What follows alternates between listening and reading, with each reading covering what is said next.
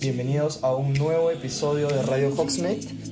El día de hoy tenemos un episodio especial en el cual tenemos de invitados a Neo y a Ari de eh, la Radio del Merodeador, un podcast argentino de Harry Potter que ya tiene una segunda temporada, me parece que están por el episodio 15 más o menos. Justo ayer hemos estado escuchándolos y nada, les agradecemos mucho Ari y Neo por participar.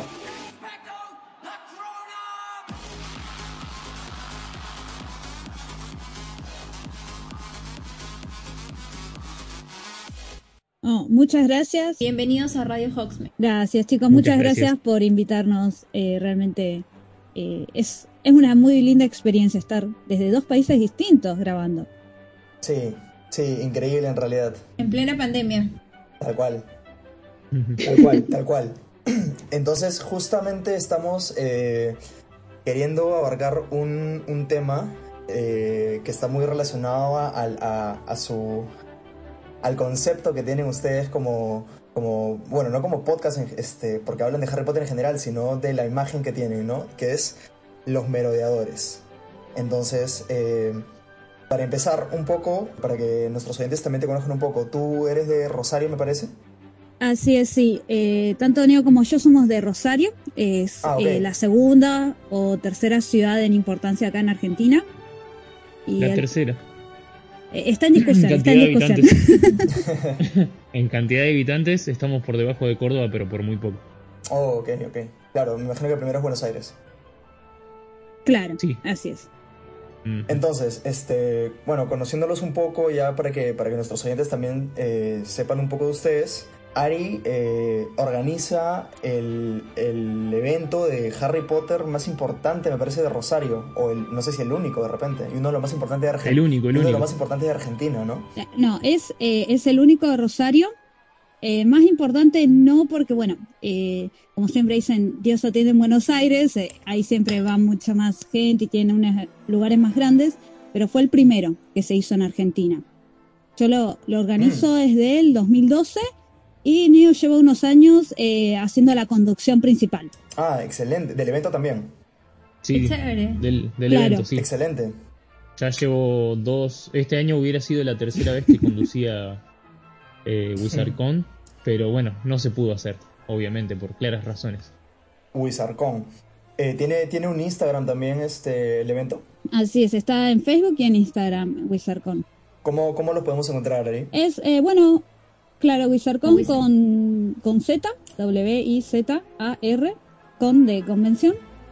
Y en ambas redes sociales. Sin D, sin D al final. Sin D, así es, sin D. Ya saben, chicos, vayan a seguir a WizardCon eh, en Facebook y en Instagram. Y nada, ahora sí, ahora sí, empezamos eh, con el tema de hoy que es los merodeadores. Justo en el- nuestro episodio número uno de esta segunda temporada, Uno. estuvimos conversando acerca del prisionero de Azkaban y de cómo hay una trama muy interesante. No sé si de repente es mayor en importancia, eh, es mayor en relevancia, sin embargo, es muy importante en cuanto. y muy interesante, sobre todo es muy interesante. Eh, de los merodeadores que no se cuentan en las películas. Nosotros hicimos un, breve, muy breve análisis de la película número 3, pero pues hay esta historia que está en los libros, que existe un spin-off hecho por eh, fans. Eh, quisiéramos también saber su opinión este, al respecto de eso, ¿no?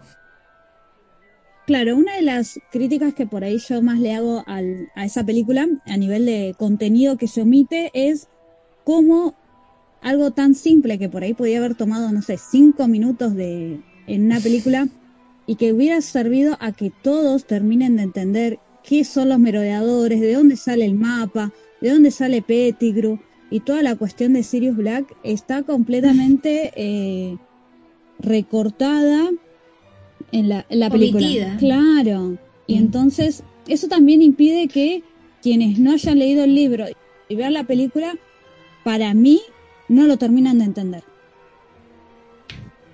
No, no, clar- claramente no lo terminan de entender. Justo en, el, en ese episodio yo le decía a Danilo y ahí como que debatíamos un poco. eh, en la película hay escenas que no tienen nada que ver, que duran un minuto, recuerdo claramente que hay una escena de una hojita cayendo de un árbol, que toma fácil, no sé, 45 segundos, que no tiene nada que ver con nada, que solamente es una escena más. Y en esos 45 segundos se pudo explicar algo sobre los merodeadores, lo que había pasado antes con los merodeadores, porque si no lees los libros, ¿verdad? No entiendes realmente la, alta traición que, que tuvo Peter, ¿no? Fue todo muy rápido y no, no se llega a entender, es como algo tan serio que lo toman muy a la ligera, me parece. que yo, no, tú, tú rata. Scabbers lleva en mi familia 12 años. Una larga vida para una simple rata. Le falta un dedo, ¿cierto? ¿Eso qué? Todo lo que quedó de Pettigrew fue su... Dedo. El cobarde se lo cortó para que pensaran que estaba muerto. Y luego se transformó en una rata. Demuéstrame. Eh, yo estuve escuchando el primer episodio de ustedes. Muy lindo episodio, por, suerte, por cierto. Eh, los Gracias. felicito. Gracias, Neo.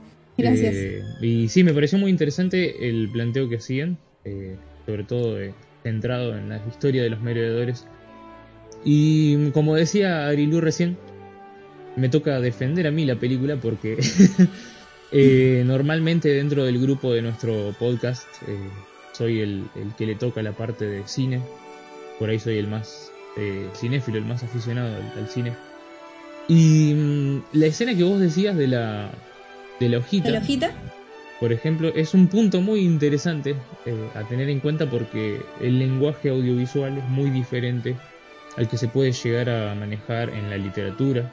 La literatura obviamente está se apoya en palabras y lo que te muestra una película tiene que ser sí o sí contada con imágenes. Eh, el cine puede prescindir, ahí está, no me salía la palabra, perdón. El cine puede prescindir de sonido, puede prescindir de diálogos eh, y hasta incluso puede prescindir de movimientos en, en casos muy extremos. Pero no puede prescindir de lo visual. Y bueno, la escena de la hojita tiene como función eh, transmitirnos el paso del tiempo, que en, justo en esa película está muy marcado el tema de las estaciones y se usa justamente también el, el sauce boxeador para marcar Sí. el Ajá. cambio de las estaciones y todo eso, cosa que en la novela te lo pueden decir con palabras y listo. ¡Eres realmente un genio! Eh, entonces, eh, podemos o no estar discutiendo sobre qué poner y qué sacar y qué mostrar en una peli, pero eh, la que más me gusta justamente es esa por, porque es muy de autor, es muy, muy personal. Eh, Cuarón tenía una visión clara de, de qué era lo que quería, quería contar y bueno, también entra en cuestión la diferencia en, en las adaptaciones. Nosotros podemos decir, bueno, ¿cómo adaptar algo? Una adaptación normalmente, si es más fiel, menos fiel, ¿qué dejamos afuera? Chris Columbus hizo un trabajo excepcional con eso. eh, y es muy poco frecuente que alguien agarre una peli y la haga tal cual a lo que uno lee en un libro. Pero no siempre se da y normalmente los casos eh, son los que más agua hacen, los que más eh, nos defraudan. Eh, nadie dice esta peli es mejor que el libro, eso no existe, nadie, nadie lo dice, nadie que haya leído un libro antes de mirar la imposible. película. Claro. Entonces, Ojo que ahí, ahí lo- este, Sí, perdón, perdón que te interrumpa. no, no digo. Hay muchos de nuestros oyentes que estoy segurísimo que no han leído los libros, que es, es muy normal, ¿no? Hay mu- mucho, mucho fan que no ha leído los libros que consideran esta la mejor película. Sí. ¿tú, crees, ¿Tú crees que esa consideración quizás, partiendo de que la novela tiene ciertos puntos que no están plasmados por completo, a pesar de que esta película pues tenga, digamos, otra, otra aura a nivel cinematográfico, Ujú. ¿tú crees que sea una opinión sesgada Eh, el hecho de, sucede de que cuando nosotros mejor? Claro, sucede que cuando nosotros conocemos el contenido original, obviamente vamos a tener herramientas diferentes para analizar que los que no, no lo tienen, los que no leyeron el libro, no saben cuál es eh, la adaptación más fiel o cuál es el personaje que no está ahí Entonces, eh, sí, normalmente el público en general no conoce las novelas y puede decir, esta me gusta más, esta me gusta menos. Eh, creo que la gente que tiene bien presente el material original de las novelas puede decir cuál es la mejor adaptación, en comparación, obvio, porque tiene las herramientas para hacerlo. Pero para decir cuál es la mejor película tenés que tener en cuenta otras cosas. Eh, Creo que ahí, perdón, Neo, creo que Sí. ahí más bien los sesgados podríamos ser los que hemos leído los libros y, exacto, hay que tener cuidado con y- eso. claro, y no vemos Ajá. como la película en sí, sino la comparamos siempre con el libro, ¿no? A mí en verdad me Tal pasa cual. eso, yo no soy muy cinematográfica, por así decirlo, o sea, no es que sepa mucho de cine. Y este, y sí, o sea, yo suelo comparar la película con el libro porque tengo una idea de lo que quería en la película por haber leído de repente el libro antes y Claro. me quedo con eso, ¿no? Me quedo con lo que esperaba y no pasó. Y me quedo con lo que cambiaron en vez de de repente ver un poco más allá porque la película justo con Danilo la vimos antes de grabar ese episodio. Sí, y él mismo siempre me decía como que es la película que menos le gusta, pero que en esa vez le gustó porque en verdad es muy entretenida, el ambiente ese se mantiene completamente igual con este aire, no sé si por los dementores o algo así, pero súper como con tinieblas, nublado, es tiene un no sé, como a nostalgia bien chévere, entonces sí es una buena película, solo que a nuestra memoria siempre va a ir el que faltó esta parte, este, cambiaron esto, entonces Claro. como que nos dejamos un poquito. Bueno, fíjense la diferencia de edad que tenemos. Eh, yo a ustedes les llevo unos 8 años. y entonces cuando se estrenó Sí. Harry Potter yo ya estaba en la secundaria y mucho no me llamaba la atención. Este, sabía que tarde o temprano le iba a terminar viendo y lo hice cuando la pasaron en TV abierta. Y, wow. y dentro de ese compendio de películas que tenía para mirar, eh, la vi, me pareció bien, pero eh, es como que no me gané, eh, no se ganó mi corazón hasta que no vi la tercera. Digo, cuando vi la tercera recién dije, ah, vamos, esto está bueno. Y vi la cuarta y mientras más oscuro se ponía, para mí más me llamó la atención. Después, obviamente, con el tiempo, los chicos acá del podcast, Arilu y todo, me hicieron leer los libros y adentrarme más en el universo y tener, obviamente, todavía estoy en proceso porque estoy leyendo el quinto libro, pero eh, ya digo, recién a partir de El prisionero de Azkaban fue cuando dije, "Ey, esta saga está muy buena. Y bueno, a partir del quinto, sexto, de sexta entrega de las pelis, la, la forma de contar, la forma narrativa que tiene la parte audiovisual se vuelve un poco básica.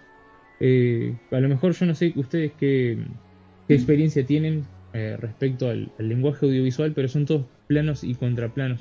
O sea, digamos, ya no se la juegan tanto con cosas raras. Eh, si vas al prisionero de Azkaban, encontrás unas tomas que son excelentes, que te, te dejan re de cara, como se dice acá en Argentina, te dejan muy, muy pasmado. Por ejemplo, cuando en la clase de Lupin eh, entra la toma a verse en que parece un plano general que se va abriendo y cuando se, se aleja un poco vemos que en realidad se pasa del otro lado del espejo y todo lo que estabas viendo estaba al revés. Y Ajá, vos sí, decís, sí, sí. "Buah, esa- eso hay que tenerlo en cuenta porque es son algo las que... que ya no pasan al final, ¿no? De las- en las últimas películas creo que... No sé si es porque tienen tanta información y tenían tantas escenas, no sé si importantes, que ya no se preocuparon de repente tanto en esa esencia. en realidad es porque cambiaron Corre el, más. el director. El director Bueno, también. eh, de este lado de la saga sería eh, ¿cómo ¿Es se llama Yates? este mu- David Yates ya no se le caía tanto una idea porque es muy diferente en, en una en una novela no te va a decir eh, eh, la toma empieza desde adentro del espejo y se va alejando y queda todo al revés eso normalmente no sucede. Este es algo más visual. Y tampoco hace falta que te diga una novela cómo contar lo que te puedes imaginar. Ahí está la gracia de adaptar. Entonces eh, queda más dentro de tu cabeza y cómo vos tenés una habilidad de contar con imágenes algo que se supone que te tiene que atrapar visualmente. Y a esa película, eh, si hay algo que no le falta es magia, magia en, en lo que cuenta con imágenes. Wow. terrible opinión, terrible opinión. En realidad, para mí es este increíble siempre escuchar a la gente que tiene este conocimiento audiovisual eh, de cine. La verdad es que, bueno, yo soy ingeniero y de eso no sé nada. Eh, bueno, al lado de, los ingenieros siempre me siento como un, un monito con, con, palitos en la mano, así que no te das problema. no, todo lo contrario. Yo, yo al inicio, este, digamos, de, de, muy joven también, pues sentía pues que los que son ingenieros, abogados o médicos, qué sé yo, eh, son más inteligentes, pero luego cuando uno crece se da cuenta que es todo lo contrario. El mundo es tan grande y tan amplio y el conocimiento es tan grande y tan amplio que cosas como las que tú sabes, por ejemplo, a mí la verdad es que me dejan boca abierto, ¿no?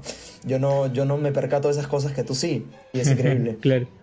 bueno, pero pasa que la inteligencia de alguien no pasa por un, solo aspecto. Hay varias inteligencias, desde la inteligencia emocional, la lógico-matemática, la espacial y bueno, lo mismo que, no sé, al lado de algún deportista, o decir, bueno, me siento completamente inútil. bueno, cada uno tiene algo especial. Por Entonces, este, yendo, yendo más o menos ahí, este, Neo nos, nos cuenta un poco lo importante que es de la, adaptación, la, la, la magia de la adaptación, de la mano del director. Pero yendo al contenido, un poco este, siendo ya más, digamos, puristas por el lado de, la, de, la, de, la, saga. Eh, Ari, ¿tú crees que hay algo en específico que, que, se debió incluir? O sea, no, no digamos en términos generales la historia de los merodeadores, eh, de los merodeadores sino, por ejemplo, algún personaje o algún detalle que te hubiera gustado incluir en, en, en la película.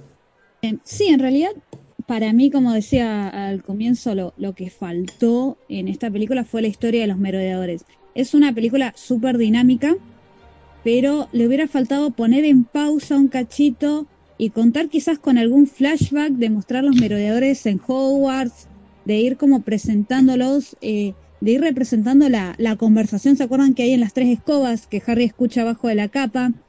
Como como eso y luego conectarlo con algún otro flashback o alguna otra cuestión con la Casa de los Gritos. Es como que se, se recortó bastante y ahí es lo que para mí falta en el cine de los merodeadores. Y recordemos, por ejemplo, cuando vamos a la memoria de Snape en eh, la quinta película. la quinta. sí. Ahí hay un punto en el cual ahí recién entran los merodeadores. Eh, incluso es bastante confuso la imagen que se ve, la escena, tampoco es como que si la hubiéramos presentado ya en el tercero, hubiéramos llamado a los mismos actores. Claro, se, hubiera conectado y se hubiera entendido mejor tanto la tercera como la quinta de, de cuál es el vínculo con Snape, por qué Snape le tiene tanta bronca. e incluso en los libros tampoco llegamos a entender bien en detalle por qué Snape le tiene tanta bronca. O sea, vemos la parte de los celos y pero claro pero los, celos de Snape no sé nadie se da cuenta creo que de los celos de Snape casi que hasta el final no porque de hecho en, en, el prisionero de Azkaban este creo que no sé si es Lupin o Peter eh, que dan a entender que Snape tenía una especie de, de cólera con ellos por por esa broma que le hicieron pero en verdad yo creo que Snape tenía más cólera a James por Lily era básicamente eso. Lady Corpus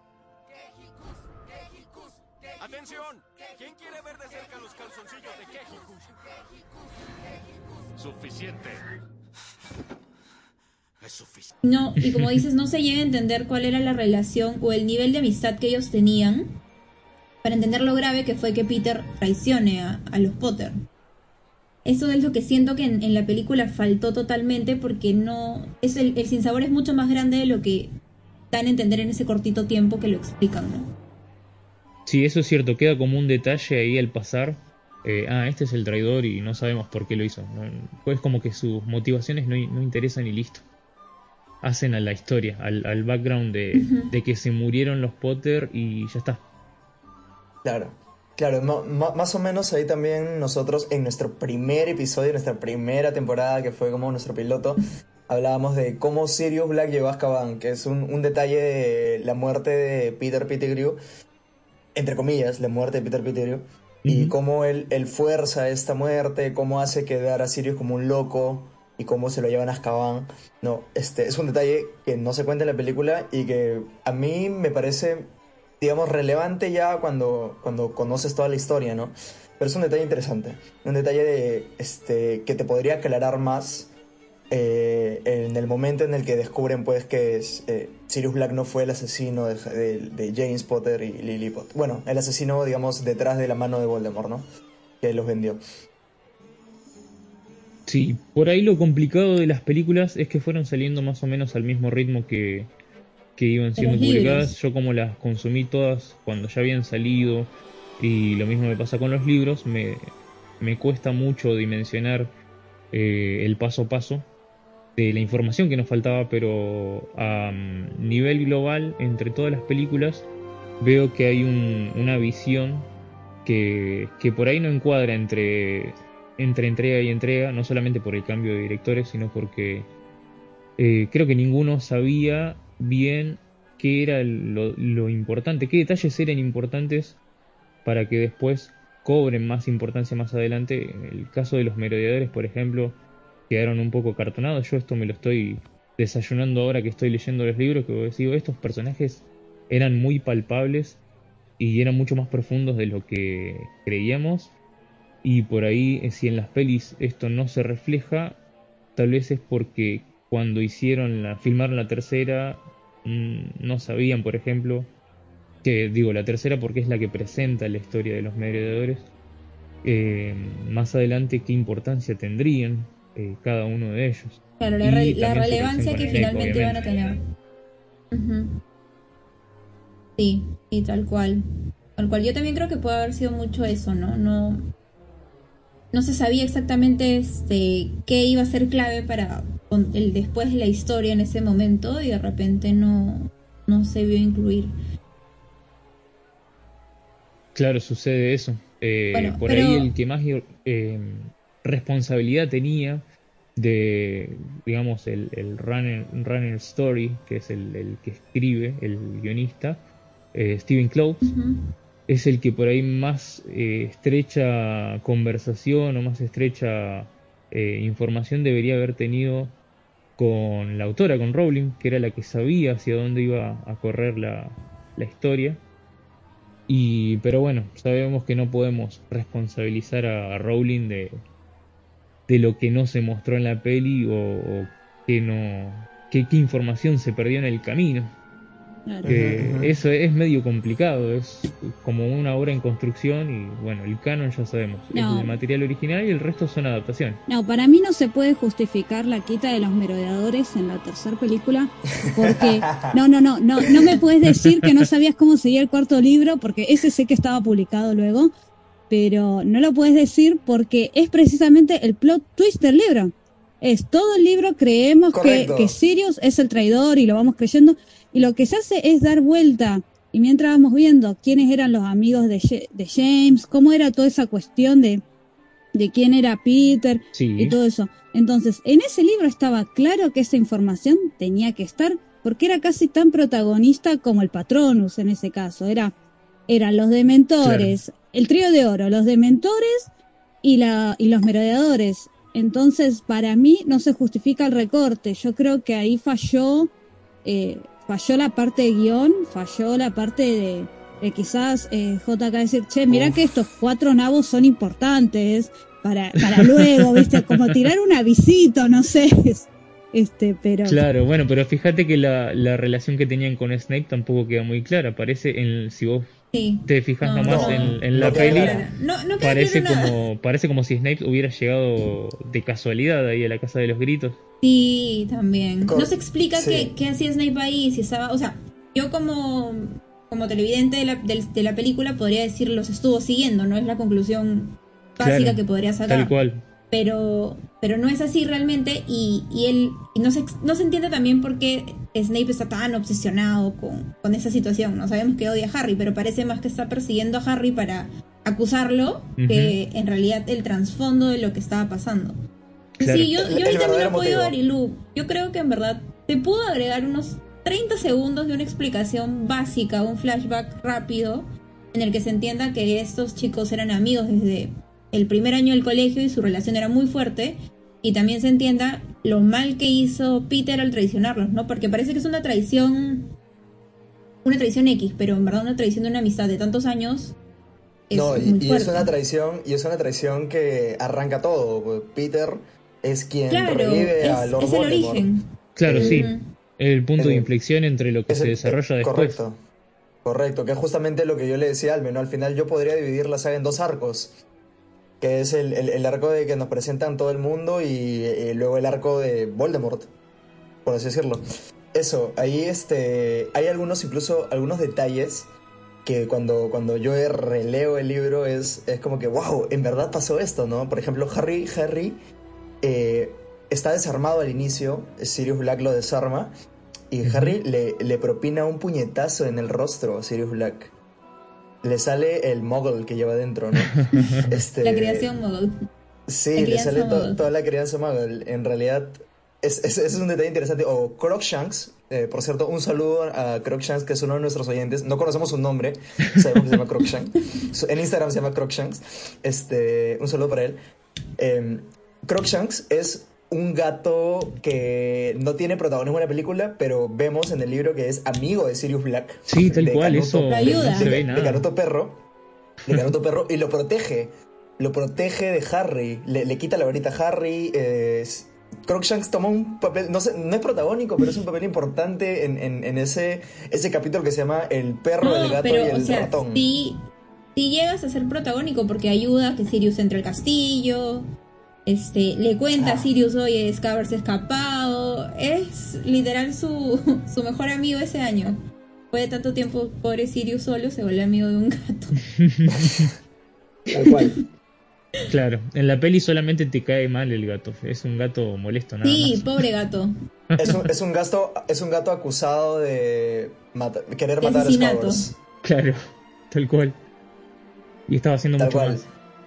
Sí, Sí, en realidad, eso es por ejemplo, importante. Es, ese tipo de detallitos, este, para mí es, es bien, bien bacán leerlos. No sé si de repente les hubiera costado mucho a, a- a la producción inc- incluirlos, pero yo creo que hubiera valido la pena. Yo creo que hubiera Mm, valido o la sea, pena. Yo, yo creo que ahí sí, eso ya, o sea, eso es algo que es chévere para los que hemos leído los libros, súper interesante y todo, pero ya en la película creo que era agregar una subtrama un poco más larga, ¿no? Yo me quedo con los merodeadores en vez de la historia de Cronshaw, de todas maneras. Pero sí, o sea, es un dato súper chévere, porque en la película el gato es como un gato molesto, en verdad, pero no, tiene un papel importante ahí en la historia. Bueno, otra que cosa. seguramente muchos no saben. Claro. Otra cosa que me llamó mucho la atención cuando me tocó leer el libro eh, es la preparación de Snape que le hacía a Lupin. Eso es como Ah. que en la peli El tampoco se ve. Claro. Matalobos es, ¿no? No, Sí. en, la, en la peli no lo vemos, pero eh, no, no digo que sea como re importante, re central, pero sí es como que también, o sea, pone a Lupin eh, en una posición un poco más, eh, ¿cómo se dice? Más eh, endeble. Complicada. Claro, algo más... eh, ¿Vulnerable? Más, más vulnerable, tal cual. Sí. Y que es como que no da lo mismo. Y ahí Snape tiene también, puede ser que muestre una relación no tan tensa como la que vemos con Sirius, que no, no se pueden ni ver ni aguantar en, la- en el mismo lugar. Y eso también yo lo estoy viendo ahora, que estoy leyendo el quinto libro, y que veo que Lupin no se engancha mucho en, en molestar a Snape como, como los demás. Claro, claro. De hecho, Sí, es- este, Lupin de todas maneras era un personaje mucho más retraído, ¿no? De hecho también por su misma condición, que no es un Sirius Black que siempre va como a la defensiva, sino él siempre está como intentando mantener la calma, que todos estén Claro, como más y tranquilos. pero justamente por su condición eso lo hace un poco más empático, algo que, que puede ser Sí. de doble filo. Eh, no soy Correcto. comprendido por nadie, pero eso hace que también tenga un entendimiento de que no todos eh, son malos, o sea, simplemente pueden que tengan su historia y nosotros no lo sabemos. interesante, ¿no? Sí. Es, no, no, no, soy, no soy comprendido por nadie, pero trato de comprender a todos. Claro, exacto, exacto. Pero también eh, me acuerdo eso de la poción que ustedes mencionaban, que, que incluso creo que Harry llega a pensar que, que Snape lo está envenenando, o sea, par- forma parte también de, toda la historia de, de Harry, eh, ¿cómo sería? Eh, eh, antagonizando con Snape. es, es como... Sí, echándole la culpa a Snape de todos los, los, los crímenes de Hogwarts son culpa de Snape. Claro, Sí, sí. este se toma la poción y después se lo ve más demacrado, es culpa de Snape. Entonces, Lo está envenenando. claro, lo está Claro, envenenando por, por el el puesto de defensa contra las artes oscuras. es verdad. Corre por el pasillo, Snape debe estar queriendo ir a buscar la piedra filosofal, ¿viste? Siempre, desde el principio siempre fue el, el primer sospechoso.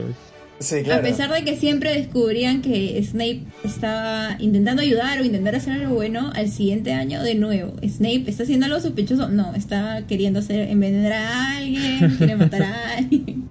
Y Sí, pasa que, sí. que Dumbledore lo, lo, lo bancaba mucho, le tenía un- mucho apoyo de parte de él, y entonces eso era como palabra santa. Bueno, sí, Sí. te- tenía el, el padrinaje de, de, Dumb- de Dumbledore. este, entonces, en realidad ahí eh, hay, hay, hay bastantes datos eh, que, que no están, pues, ¿no? Pero son son súper interesantes como el que mencionaba Arik. eh, y está amarrado también a que Snape finalmente eh, se le brinda una orden de Merlín que luego se la, se la arrebatan de las manos, ¿no? Pobre Snape. Cuando, cuando Le sale logran... Claro, sí, eso es un, un detalle que, que, que, bueno, pasa bastante, en la peli no existe, pero eso de- del premio por haber este, Entregado a Sirius Black. capturado a Sirius, claro, es como está a punto de, de superar sus problemas adolescentes, de, de su rivalidad, y, y no tampoco porque, este, porque bueno, porque Dumbledore no quiere, porque Dumbledore de alguna forma sabe que era lo que había pasado, de alguna forma se entera de quién era el verdadero traidor. Y, y bueno, ayuda a Sirius ayudar. a escapar. Interviene a favor de Sirius y otra vez Snape enojado. Pobre, Ay. pobre Snape. Ahí, ahí abro, abro un- una pequeña línea de debate.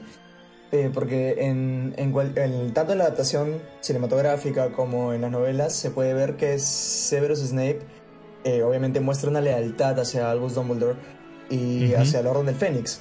Sin embargo, yo me, yo me cuestiono un poco a veces eh, que en realidad es, eh, Dumbledore tenía a Snape por el cuello, ¿no? Porque Snape en un momento de debilidad en su amor por Lily eh, le cuenta todo a, a Dumbledore y es motivo suficiente para que él se vaya a Azkaban, ¿no? Entonces, no sé, irte a Azkaban o ser el, el, el chupe, bueno, no sé si cuál es la palabra correcta, acá en Perú le dicen chupe, que es como el, el peón o el, digamos, el, las- el segundo al mando, no sé, no, no sé cuál es la palabra correcta ya. El patiño. de- el patiño, correcto. El patiño de Dumbledore, este, en, en- en cuanto a sus misiones para acabar con Voldemort, no sé, yo creo que puede ser también que su lealtad esté basada en miedo de que Dumbledore voltee y lo venda a Azkaban. No sé qué opinan ustedes. Mm, Nunca lo había pensado de esa forma. Eh, Porque Yo- tranquilamente, si, si es que Snape no le era leal, podía mandarlo a Azkaban. yo me Claro, o sea, decantaría la- porque no. O sea, La- El pensamiento romántico es que Snape se vio tan traicionado por Voldemort al matar a Lily que él cambió absolutamente su forma de pensar, ¿no? Eso es lo Mm. que... Al menos lo que yo intento pensar de Snape. Pero sí, seguramente también... Claramente podría haber tenido miedo, ¿no? Si es que le fallaba a Dumbledore, no era, no le estaba fallando a cualquiera, era, era Dumbledore. Podría acabar en Azkaban o, o de repente peor. Yo creo que, que el miedo no es. eh, creo que, que a la fuerza, de la peor forma, Snape tomó conciencia de cuál era el, el bando correcto. O sea, a él siempre le habían gustado las, eh, las artes oscuras. Bueno, las artes oscuras que a él tanto lo habían fascinado, por el cual también lo habían marginado, porque muchos en Hogwarts no lo querían o se alejaban, porque él era como que parecía así como fascinado por las artes oscuras. Esas artes oscuras que él tanto había admirado, que tanto le habían gustado de la magia, le habían arrebatado a la persona que amaba. Era el mago de oscuro por excelencia de su época, era el que había asesinado sin piedad a la persona. No solo que él amaba, sino que le había pedido que no la mate, Que había pedido. entonces, eh, estaba convencido de que estaba en el lado correcto, de que arriesgar la vida haciendo el doble espía valía la pena. Por el recuerdo de Lily. claro. Porque por Harry ya sabemos que no. Por Sí. Harry nunca. Claro, Bueno. eh, yo iba a decir algo parecido. eh, creo que iba a decir que obviamente la fascinación que tenía eh, Snape por las artes oscuras es lo que lo llevó a estar de ese lado de forma natural, del lado de, de los mortífagos. Eh, pero sí, eh, Ari lo, lo plasmó mucho más claro eh, en el sentido en que Snape ya después de lo que le pasó con Lily no, no tenía nada que perder, entonces eh, se jugó por la causa de Dumbledore, no, no tanto por el miedo, porque si fuese por eso también es como que se hubiera quedado del lado de, de- de Voldemort. Eh, eso de jugar a ser un doble, doble agente, un doble espía. mm, Era ya difícil no- también. Sí, o- ah, No pero era aparte cosa. era, era el único que podía hacerlo. Claro. También. Claro. Sí, interesante. Mi pregunta iba porque justo lo leí en una, como una teoría. Una de las oche- 80.000 teorías que hay acerca de, de Harry Potter. Sí, yo no Y creo igual que, que Dumbledore lo mande a alguien a Azkaban porque sí o de forma caprichosa, solamente por obtener algo a cambio. Este, excepto con Harry, que era su cerdo para el matadero, pero.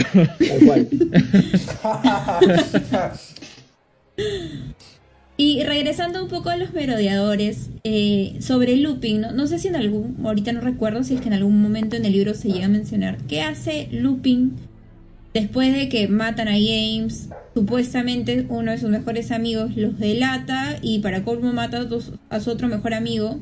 Sí, pobre él se Lupin, se queda- quedó solo. Sí, o sea, ¿ustedes qué creen que pasó con Lupin? Si hubieran ¿Cómo? No sé.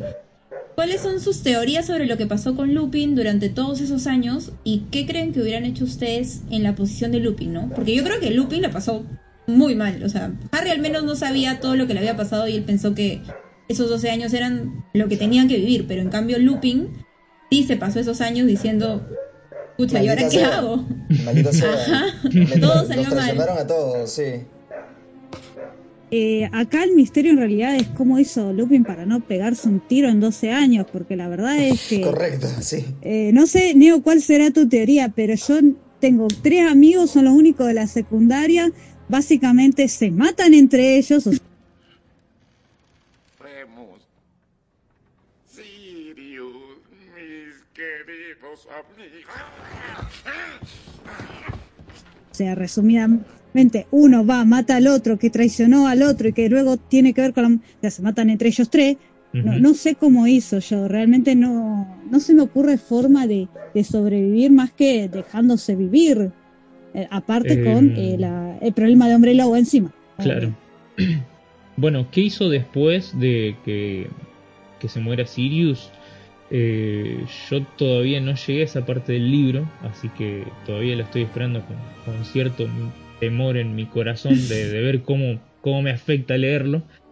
Eh, pero eh, antes, durante esos 11 años, o 12, 12. 12 y no me lo puedo llegar a imaginar. Yo creo que ya Lupin tenía desarrollada cierta fortaleza que venía de, su debilidad, que era el aislamiento que le causaba su condición de hombre lobo. Entonces a lo mejor eh, los demás, que ya venían de familias acomodadas, eh, mm, carecían de, ese temple que, que se tiene que tener para encarar, ya tener, intentar tener una vida normal. Así que creo que Lupin, desde su, su físico a lo mejor un poco débil, tenía una fortaleza dentro de sí espiritual que los demás no tenían, que a lo mejor eran, eh, por ejemplo, James, un, muchacho rico, eh, Peter Pettigrew que se dejaba llevar por el resto del grupo y, y a lo mejor Sirius que tenía esa, esa rebeldía, pero sí venía de una familia muy acomodada, entonces creo que mi teoría es que Lupin venía de, de otra clase de fortaleza y creo que se apoyó en otras cosas. A lo mejor, eh, por ejemplo, sus estudios para ser profesor. Y después de eso, después de lo de Sirius, de... creo que ya tiene mucho que ver con, con Infadora Tonks. Ah. ¿Cómo, cómo Tonks eh, cambia o lleva, lleva mejor el- las acciones de Lupin, dices? Eh, claro, sí, eh, su anclaje Lo acompaña. eh, emocional, digamos. Claro, después de haber perdido a todos sus amigos. Claro, sí, sí, sí. En realidad, ve- yo no sé cómo actuaría. En, eh, Es que es muy difícil imaginar eso. es muy difícil imaginarlo. Es, eh, me imagino que en su momento debe ser muy, muy doloroso, pero la- las reacciones eh, van a depender pues del el contexto o el background que tenga, ¿no? Como, como menciona Neo, pues su condición, su, su familia, su antepasado, pues condiciona mucho cu- eh, cuál es su, su actuar frente a una situación como esta. Bueno, muchachos, para cerrar, quería hacerles la pregunta. ¿Ustedes califican a, a la película número 3 como la mejor película? Y si no es como la mejor película, ¿en qué puesto la pondrían? Esa es la primera pregunta. Y la siguiente pregunta sería, ¿qué tal les parece el libro? El- ya creo que los cuatro hemos leído el, el libro y el libro eh, del 1 al 7, ¿en qué puesto lo pondrían? O sea, inde- independientemente del resto, ¿no? Independientemente Sí, sí. de cuál pon- este, de los demás libros o películas. Bueno, eh, yo con- si me preguntás con películas ya, ya lo sé. Para mí, El prisionero de Azkaban eh, no es la mejor adaptación, pero sí es la mejor película. Así que, derecho al puesto 1. Wow. Claro, no, yo eh, de, de película, eh, por ejemplo, sé, tengo que reconocer que sí es una muy buena película, pero como no es buena adaptación, entonces para mí baja. Pero como hay películas que son peores adaptaciones que esa, entonces en realidad es como que está, claro, es como que está en el quinto lugar, algo así entre las ocho, entre el quinto y el sexto, más o menos. Wow. O sea, para Claro. mí la baja mucho la cuestión de la mala adaptación por ser un libro tan breve. Por ser un libro tan breve que, Claro. que para mí eh, tiene mucho cariño porque fue el primero que yo leí. Yo la- las primeras, las primeras Oh. dos películas, Ah, y también fue el primero que yo leí, Arilu. Fue el Prisionero de Azkaban, fue el primero que leí. Bueno, pero no Que de hecho a, tenía 8 años. a no olvidar que es un libro Medio que es más largo que el primero y que el segundo. Y sin embargo, esas dos primeras, eh, esos dos primeros libros nos dieron películas de casi tres horas. Así que imagínate cuánto tendría que haber durado El prisionero de Azkaban en película para adaptar esas 350 páginas que tiene. Mm. Eran unos minutos más, minutos menos. Almendra lo resuelve con unos minutos más y ya. Menos hojita volando Yo me y, imagino que y más flashbacks. Yo sigo pensando un flashback y 10 segundos menos de la hojita volando. Porque es que creo que son dos escenas de esa hojita volando también. O parecidas. Que ahora entiendo también que se referían a lo que dices, el tiempo y todo. Claro. Pero sí se pudo haber hecho una adición. Ahí apoyar a Lilú de todas maneras. Dos segundos más que podrían haber ganado. Entonces, este, Neo, y en cuanto al, al libro, Eh, ¿Del uno al siete? Libro, a ver, vamos a ordenarlos. eh, vamos a hacerle justicia al quinto libro y vamos a ponerlo último porque no lo terminé de leer. Ya cuando lo termine ganará su, su puesto correspondiente. Pero hasta ahora el que más me gusta es el cuarto. Después viene eh, la cámara secreta. Entonces el prisionero de Azkaban sería el tercero. el tercero. El ¿De tercero. acuerdo? ¿De acuerdo? ¿Ari? Y Sí, de acuerdo. en cuanto al libro, para mí está dentro de los primeros tres. O sea, tendría que reacomodar los libros que, que no lo he hecho en sí. Sé que el, el primero, el top, es el último. Donde cierra todo, donde encajan todas las piezas de rompecabezas. Y claro. Y Y el todos. tercero puede ser que esté en Muy tercer bien. lugar porque alguno de los, de los otros libros esté como en el segundo lugar de, de ese top. Pero está ahí dentro de los tres mejores. Pero también le tengo ese cariño por haber sido el primero, que, que tiene muchas cosas. Así que este, lo, lo dejo ahí en el tercer puesto. Interesante, interesante. Este, Ari, me has dejado con la duda. Me dijiste que tienes una peor, bueno, según tu perspectiva, hay una peor adaptación que el prisionero de Azkaban. Por favor, cuéntanos cuál es. La, la peor adaptación, yo creo que en esto hay consenso. A ver. Es, eh, es el príncipe mestizo, que incluso acá en Latinoamérica tiene otro título, lo cual es peor, ¿no, chicos? este, eh, o sea, si en la tercera faltaban los merodeadores, y vos decís, hey, cinco minutos. En el sexto me falta toda la familia de Voldemort, chicos. Toda la historia de Voldemort no está. Es- Entonces, bueno, esa es la peor adaptación para mí. Ahí me cayó la boca Sí, porque no leí el libro. No, ya cuando lo leas, hacemos otra colaboración para hablar. Justo este, haciendo el Dale. cherry en el, Bueno. en el episodio de Voldemort, Danilo y yo explicamos todo eso que Sí, no para, salió en las para películas. esto, Para esto, en Eh, nuestra primera temporada tenemos un episodio, dos episodios, está partido en Dos dos. episodios. Porque hablamos Eh, tanto, tanto de, de Lord Voldemort que lo tuvimos que partir en dos partes. Y sí, ahí hablamos de la. de la Imagínense todo lo que falta en la película. Bueno, pero si hablamos de película, el, prisione- el perdón, el príncipe mestizo ya de por sí es bastante aburrida. No, no digo en, en tema de trama, sino visualmente son todos planos y contraplanos. Eh, no se le cayó una idea a David Yates para contarnos esa historia en imágenes. Bueno, es, Sí, es mi- bueno. este, para que terminen de odiarme, es mi película favorita. Bueno, es, es válido porque vos no te estás fijando en, en los planos Correcto. y en eso, eh, sino más bien en la historia. Correcto, sí. No es mi Pero adaptación aún favorita, así, pero es mi ¿ah? película favorita. ¿Cómo? Bueno, no. Es su no es mi película adaptación, favorita. pero no es mi adaptación favorita. Claro. Hay un montón de cosas que no están.